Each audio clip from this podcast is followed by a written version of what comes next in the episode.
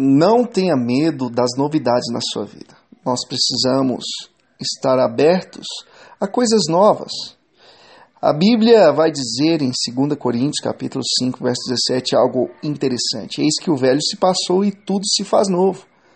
Chega de viver na antiguidade, chega de viver com coisas passadas, chega de reter dentro de nós lixos, ressentimentos. É necessário renovar todo dia a nossa vida, a nossa história, por meio da esperança. Crer que dias melhores virão. Não quero falar para você diretamente de religiosidade, mas sim de positividade. Seja positivo, foco nos seus sonhos, nos seus projetos. E com certeza vai acontecer na sua vida uma grande verdade.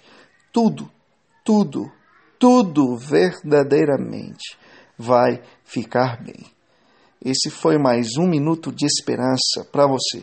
Em breve, mais conteúdos. Deus abençoe.